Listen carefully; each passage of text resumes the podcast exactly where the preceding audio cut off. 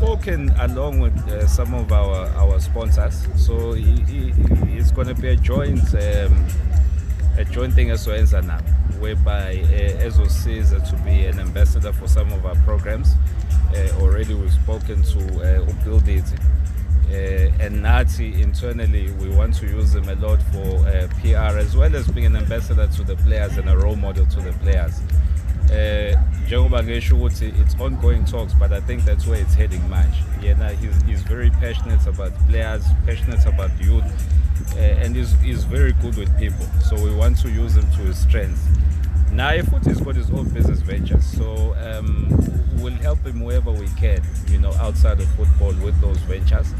Uh, so that's that's where we are right now. So uh, formally you know, we've come back from Joburg, we'll meet now and be able to put something formal on the table. But I think it's really going to be as an ambassador to a lot of the programs we do, especially youth programs.